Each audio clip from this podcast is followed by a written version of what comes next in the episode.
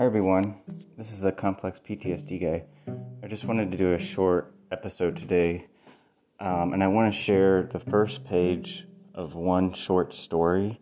I've talked about this in the past about a character that I created named Cecil. Well, Cecil will be one of the characters in some short stories, so rather than writing one story, I decided to do about 10 or 12 short stories, and they're all related to living with complex PTSD from my own perspective. Um, I got the concept for doing short stories from a really great book. Um, the book is called Shiloh and Other Stories. It's by Bobbie Ann Mason.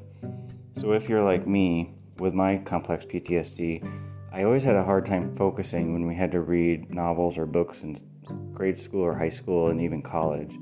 But this book has short stories. They're all about 10 pages long. At least many of them are about 10 pages long.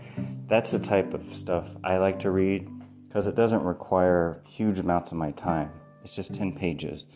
But there's about 12 different stories in here and they're just great. She writes about this came out in 1982 and I had to read one of them for my composition class and the the story stuck with me so much that I remembered it today. This was 20 years ago.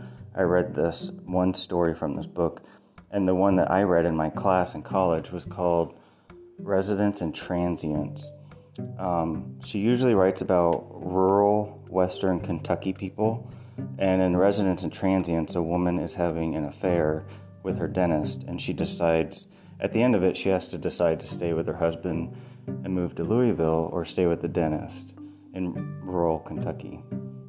But anyway, so that was part of my inspiration for doing shorter stories, and it's much more effective for me. So, the 10 of the concepts that I want to do for my short stories, as I said, they all relate to complex PTSD. So, the first one that I'm writing about relates to feelings of incompetence. The second one relates to alcoholism, waking up hungover. The third one relates to inability to keep long term goals in relation to fitness and exercise. The fourth one relates to isolation. The fifth one will relate to the inability to focus and relax, and this will relate to meditation and finding a type of meditation that suits you. This, the next one is uh, suicidal tendencies and how getting out in nature, and particularly camping, can help with stress. The next one is delusional thinking and alcohol. Um, so there's a lot of ridiculousness that can go into that story. Um, and by the way, all of these will end with a solution. So each story starts out with some stressful event, but they all have a solution. The next one, and this one I think will be really interesting, is escaping abuse and condescension. It will relate to people who are turned into pawns and people who gaslight people and the power of saying no. The next one will relate to neglect and how, if you have a really good friend, they'll point out that there's something going on in relation to your upbringing and neglect. That one will include, and some of the others will include poems that I've written about in relation to these things. And the last one so far of a concept I came up with is, and I think this is one of the most important, is memory, your memory skills and decreasing stress by finding healthy social spaces and healthy people to be around and improving your cognitive function in the process. So, that one will be a, a, big one. That will probably be like the last one. So, I just want to share this is just the opening scene of the first page of the first story. And I chose to name the young man in this Meto, M E T O, because Meto is the Greek word for frontal lobe. And when you have complex PTSD, a lot of times your frontal lobe is not quite working the way it should. So here's the first page. Meto is sitting in a school library, trying desperately to focus on his studies. He's always had trouble memorizing his bookwork, and today was no different.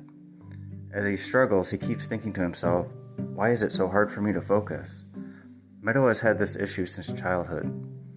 He has struggled with various emotional issues over the years, including severe depression and anxiety.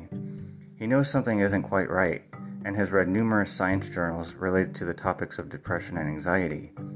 As he looks down at the words in his, bi- in his history book, he wonders, there must be something else wrong with me. Meto knows he does everything he should to be happy in life, whatever that means. He walks, tries to meditate, and even distracts himself by watching comedy shows. He talks with a therapist fairly regularly, but what is it? He thinks to himself daily. There is something else going on here, and I must figure it out. His focus is no longer on the history of the American Civil War book he has been desperately trying to zone in on for this big test tomorrow. Meto briefly gives up. I'm going to get something good to eat, he says to himself, knowing he only has $25 in his bank account and won't get paid for a week, but he doesn't care. The stress is too much. After all, he has paid off his bills for this paycheck period and has lived with $3.22 in his bank account before, and that is with absolutely no savings to hear of. As he pulls up at the local Panera Bread, he thinks, okay, only $25. This is easy. Most times I come here, it's only $13. He orders a Frontega chicken panini sandwich with a Diet Pepsi. He was right. His brain has just released a chemical called dopamine. Mmm, just the pleasure spot he was needing. All that stress from not being able to focus is now miles away, and Meto is back in his toxic loop.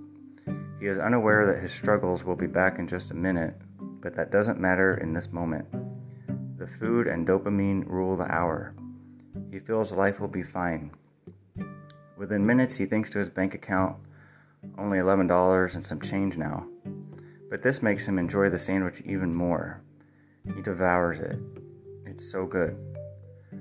Six days left till payday, but this $11 will be his motivation part of his resilience and his tenacity. He can live through this struggle because he's a fighter. Maybe this will lead Meto to find out what's really going on with his brain and why he can't focus. He's tired of feeling incompetent, but doesn't quite realize that by engaging with high reward activity, such as spending too much on food that tastes so good, he's actually leading himself into high risk consequences. So that's the first page I wanted to share with you. So, that, as I said, the first one is about feelings of incompetence. Anyway, I just wanted to give a brief update and share that with you. This is the Complex PTSD guy signing off.